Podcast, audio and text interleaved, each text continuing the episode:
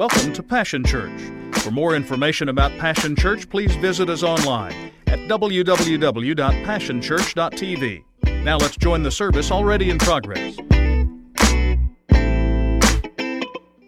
in the room? Okay, how many Toy Story experts? Uh, okay, two or three. All right, so so you're the ones I'm scared of because I'm not a Toy Story expert, but I have discovered the plot line. I understand what happens. All right, so this is what takes place. Uh, the sto- Toy Story follows the escapades of the toys in Andy's bedroom.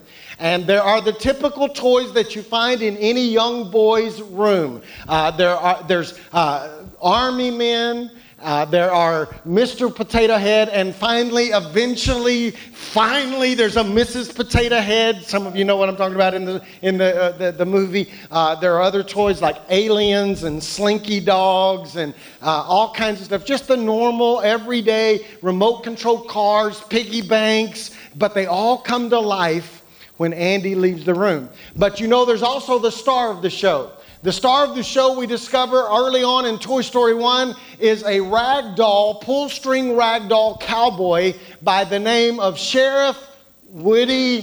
Do you know his last name? Pride. Go look it up. He has a last name. See, I'm educating. You came to be educated this morning. It's a revelation. You had a revelation. You can go to lunch now and say, I had a revelation at church. Uh, Sheriff Woody Pride is the star of the show, and uh, we discover in Toy Story 2 that Woody is a toy based on a 1950s Western children's show called Woody's Roundup. And so we discover in Toy Story 1 that Woody is the unquestioned top toy in the whole room. He is the unquestioned, unparalleled leader. He is the favored toy by Andy. Andy loves Woody. But then you know what happens, right? Uh, Andy has a birthday, and on his birthday, at his birthday party, Andy gets a brand new toy with all the bells and whistles. It's the latest, greatest toy, an action figure by the name of Buzz Lightyear. And all of a sudden, we're, t- we're, ca- we're, we're caught up in this contentious turmoil where this relationship is questioned and his rank is questioned. And so you go through two, Toy Story 1, uh, and what you discover is that they, they forge a friendship and a partnership. And then we go into Toy Story 2. In Toy Story 2, uh, see, I'm gonna. Some of y'all don't know. Y'all need to go watch Toy Story 2. Uh, you discover that Andy is now getting ready to go to a camp and it's a, a very particular camp. It is a cowboy camp. So the movie opens up, and once again, uh, uh, Woody is where he's supposed to be. He's back at the top, right? And then we see this happen. I guess we'll work on that later. Hey, Woody, ready to go to cowboy camp? Andy, honey, come on, five minutes and we're leaving. Five minutes.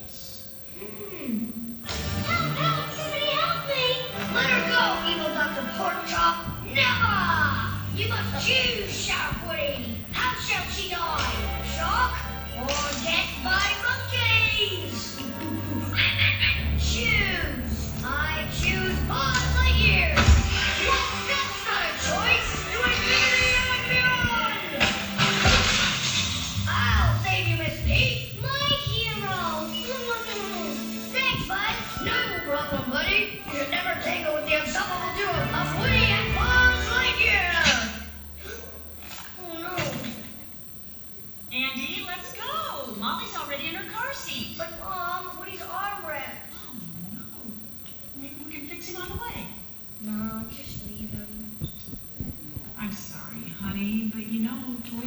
last forever.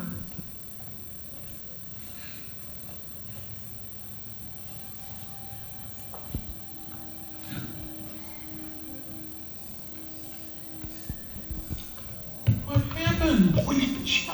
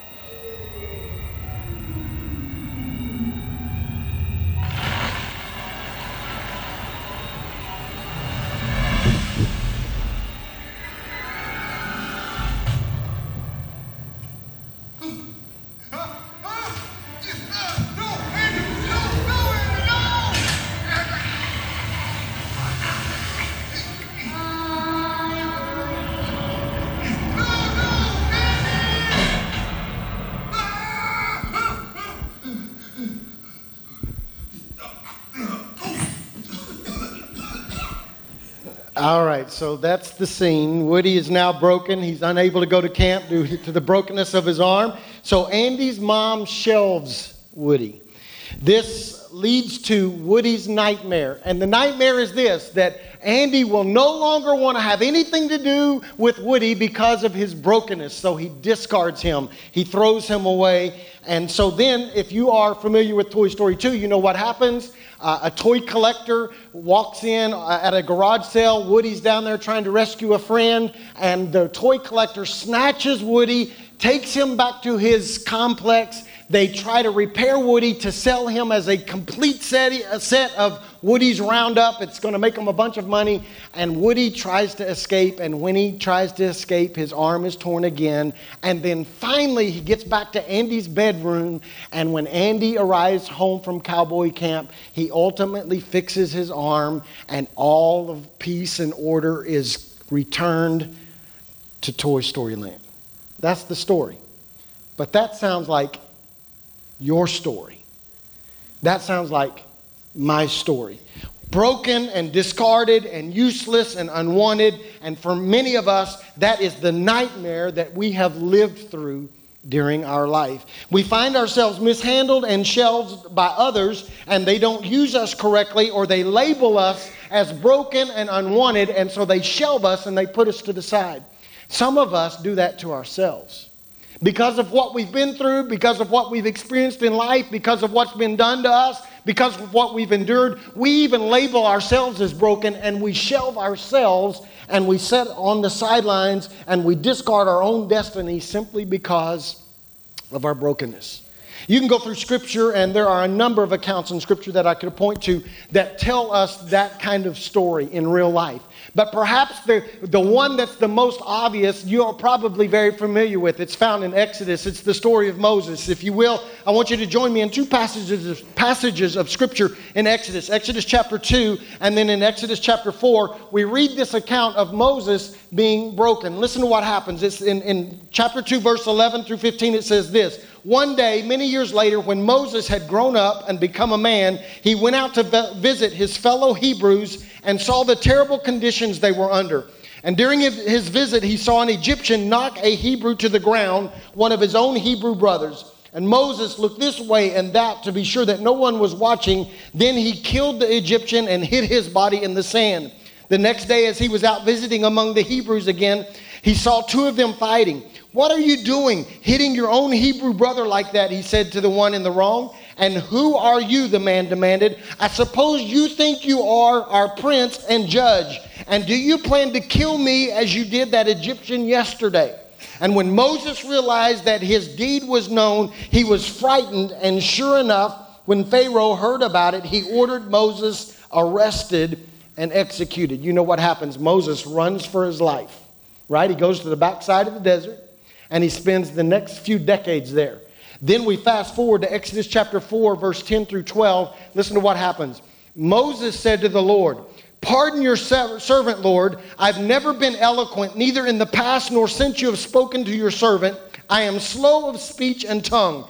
And the Lord said to him, Who gave human beings their mouths? Who makes them deaf or mute? Who gives them sight or makes them blind? Is it not I, the Lord? Now go, I will help you speak and will teach you what to say. Moses had first been shelved by others. His own Hebrew brothers saw what he had done to the Egyptian, and he, we, although Moses longed for relationship with them, he, they shelved him and said, You are no good to us. You think you're better than us because you've been educated by the Egyptians, so we reject you. And not only did the Hebrews reject him, the Egyptians rejected him. Those that had opened their arms and their education and their palaces to him, now they're chasing him, trying to kill him.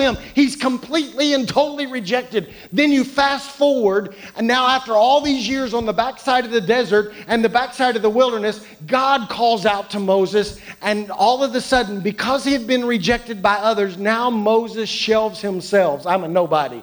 I can't say it right. I don't have the right words to say. So I was shelved because of what you did to me, but now I identify because of my own brokenness. I shelve myself, and God, although, although you want to use me and I'm destined to do great things for you, ne- never mind, I will go sit on the shelf because I'm broken. That's the nightmare. He had been shelved. We're convinced that we're no, of no use. I want to teach you some things this morning because I, I want to ask you a question. Have you been shelved? What shelved you? Is your confidence shelved? Is, is your hope shelved? Is your future shelved? Does your dream, has that been shelved? Has your faith been broken? What in your life has been broken that causes you to set out on the sideline and refuse to be used by God or to impact anyone around you? What has shelved you? What's your story? I want to teach you some things this morning that we need to learn. The first thing I want to teach you is this is that brokenness is attractive to God.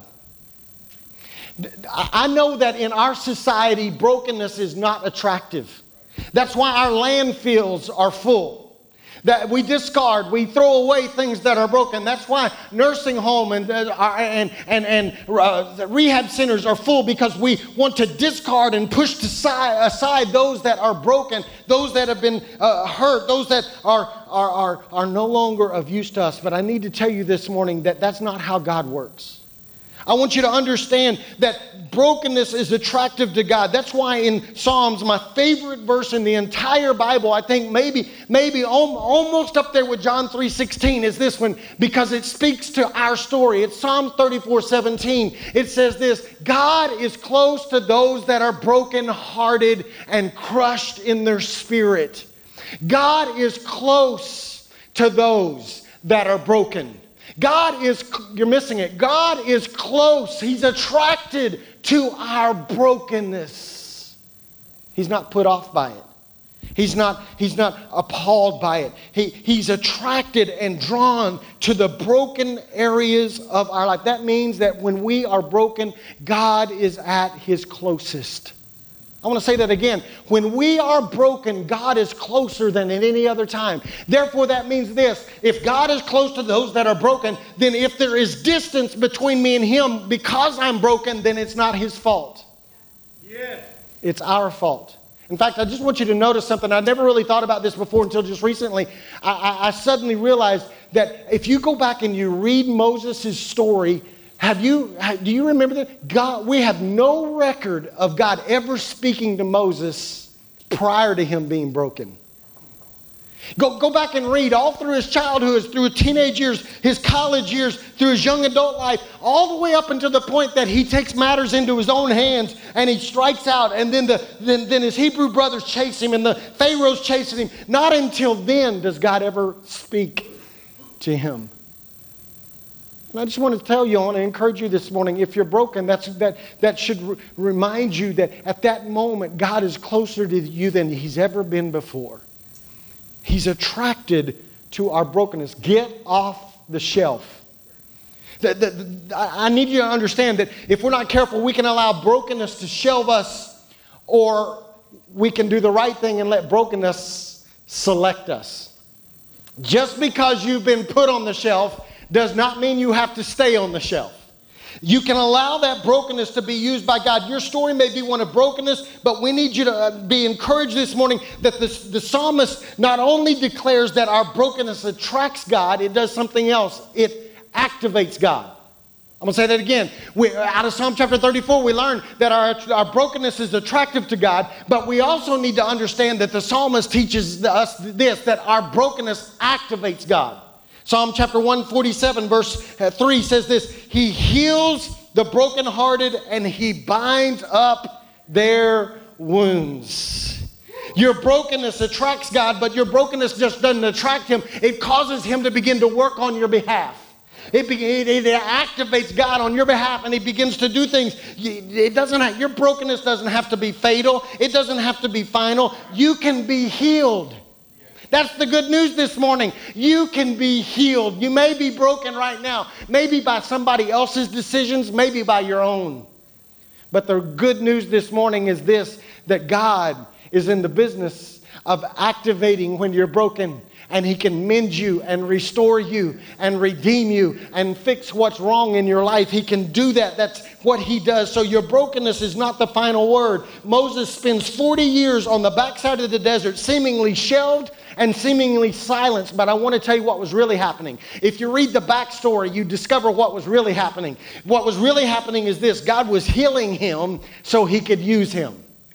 So some of us we've gone through step one. We recognize that we're broken, but we never go beyond step one because if we're not careful, if we just recognize we're broken, then we begin to wallow in the fact that we're broken. I'm broken. I'm a victim. I'm always going. If I had bad luck, doom, despair. If I didn't have bad luck, I'd have no luck at all. Uh, and then we wallow in it. But there's another step. The second step is this: we got to allow God and Jesus to heal what has broken us, so that He can use us. Yes. See, see uh, this guy asked this question. His name is Richard Rohr. I don't know who he was, but I think he got this. I think it's a profound question. He asked this question. He says, When will we learn that the gospel is woundedness healed, not woundedness avoided? See, what I've discovered is I've uh, walked with you, and even in my own life, I've, I've recognized this. This is part of my story too. Is I recognize that most of us, if we're not careful, when our brokenness is revealed, we try to avoid it.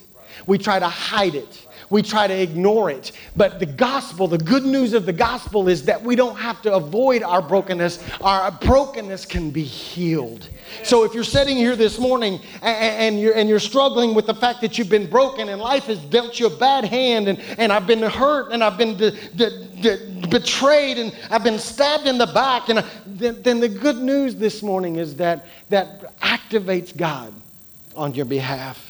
The second thing I want to teach you this morning is this is that brokenness doesn't equal useless. Come on.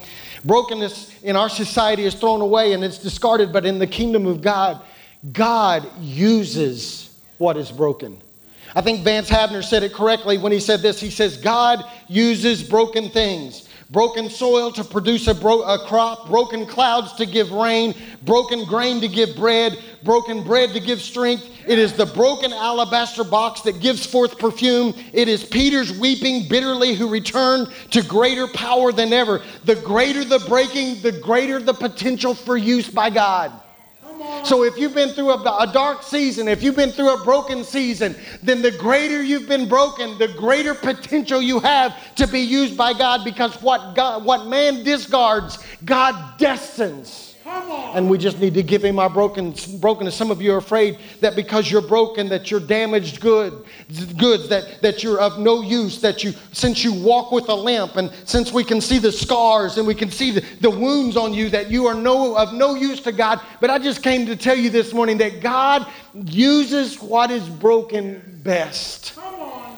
See, I, I want to encourage you. You need to learn that from Woody's story or maybe from Moses' story, you need to learn that God uses the broken things to do the greatest things. That's why Paul says in 1 Corinthians chapter 1, in verse 27, he says, Instead, God chose things the world considers foolish in order to shame those who think they are wise, and he chose things that are powerless to shame those who are powerful. God specializes in using broken people to do extraordinary things that you could not do on your own.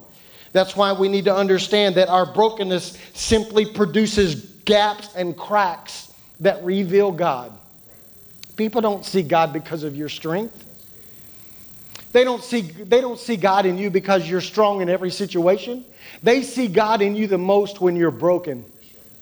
Your brokenness reveals God. Our brokenness makes it possible for God to break out, and He is seen in us. He is not seen in our strength, but He's seen in our weakness. That's why Paul comes back in 2 Corinthians chapter 12, verse 9, and he says this, But he said to me, My grace is sufficient for you, for my power is made perfect in what?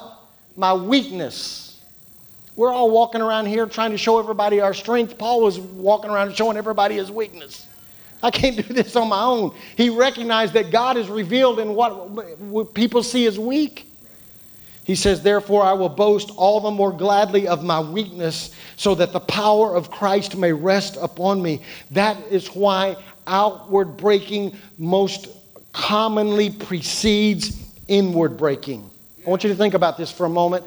Moses, before he was broken, takes matters into his own hands. Moses operates in judgment. Moses is like, I'm the judge, I'm the jury and the judge. You, are going to beat him, I'm going to kill you. He's operating in his own strength. But then when he's broken on the outside, a breaking takes place on the inside. And it is then that he's used by God.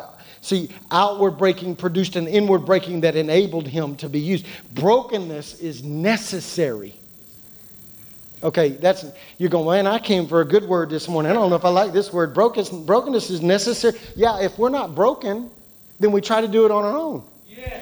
And not only will we try to do it on, on our own, here's the second part of that, we'll try to take credit for it. That's right. Yeah. If I could do this by myself, I would take credit for it. If I was strong enough to pull this off on my own, I would say, hey, look at me, what I did. But when I operate in my brokenness and God steps in and uses me, then I can say, hey, I didn't have anything to do with this. Look at me, I'm broken. Give glory to the one that deserves it, God. He allowed that outward breaking to produce an inward breaking. I want you to understand that brokenness is necessary so that things can be broken off so that God can break out.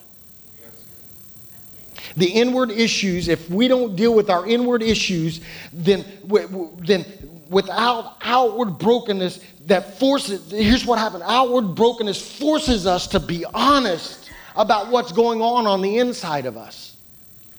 Anybody else experience that? If you hadn't, if you hadn't had an, if everything hadn't fallen apart on the outside, you would have never admitted that there was something going on in the inside. And so brokenness becomes a tool in the hands of God by which He prepares us to be used. I want you to understand that some of you have some unbelievable stories and you've gone through some severe breaking, but that doesn't disqualify you and it does not make you useless. In fact, it, it positions you to be used by God to do great things. So we shouldn't despise brokenness. We shouldn't fear brokenness. We shouldn't fight brokenness. It is a necessary step to, in order to be used by God. The, um, there's a guy that I read sometimes. I, I love how he says things. He's, some of you are going to recognize his name. It's A.W. Tozer. A.W. Tozer says it like this. I want you to listen very carefully as our worship team gets in place. I want you to listen to what he says. He says, It is doubtful. Are you listening? It is doubtful whether God can bless a man greatly until he has hurt him deeply. Wait a minute. I thought God was a good God. I thought God was love. God's just love. He would never hurt anybody. He's just He's just love. I mean, haven't you seen the pictures we put up of Jesus, just like with the little the, the girly glow and, and, and the little sheep he's carrying around, and he's just he's just looking all ethereal and, and, and wimpy. He wouldn't hurt anybody, really. I mean, I shouldn't say anybody got any rope? Because we could form a whip. He was a man's man. Listen to what he says again. It is doubtful whether God can bless a man greatly until he has hurt him deeply. Then he goes on and he says, For he brings us through these tests as preparation for greater use in the kingdom. You must pass the test first. I, I like, I also read after Gene Edwards, and Gene Edwards wrote a, a really in, incredible little book that I want to encourage you to read if you haven't read. It's called The Tale of Three Kings. And in that book, he says what I'm getting ready to say to you, and I think we miss this in the gospel today.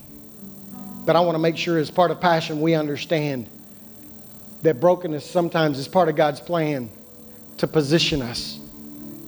He says this He says, God has a university, it's a small school. Few enroll, even fewer graduate. In God's sacred school of submission and brokenness, why are there so few students? Because all who are in this school must suffer much pain. But then he says this but it is the path to graduating to greatness. I heard a man say, he used to attend our church until he passed away. He was our bishop, Ron Carpenter Sr. He used to say, the threshold to greatness is how much pain you can endure. How great you will be will be determined by how much pain that you can endure. And I just need to say some things to you this morning very quickly that if you're broken, then you're ready. Get off the shelf.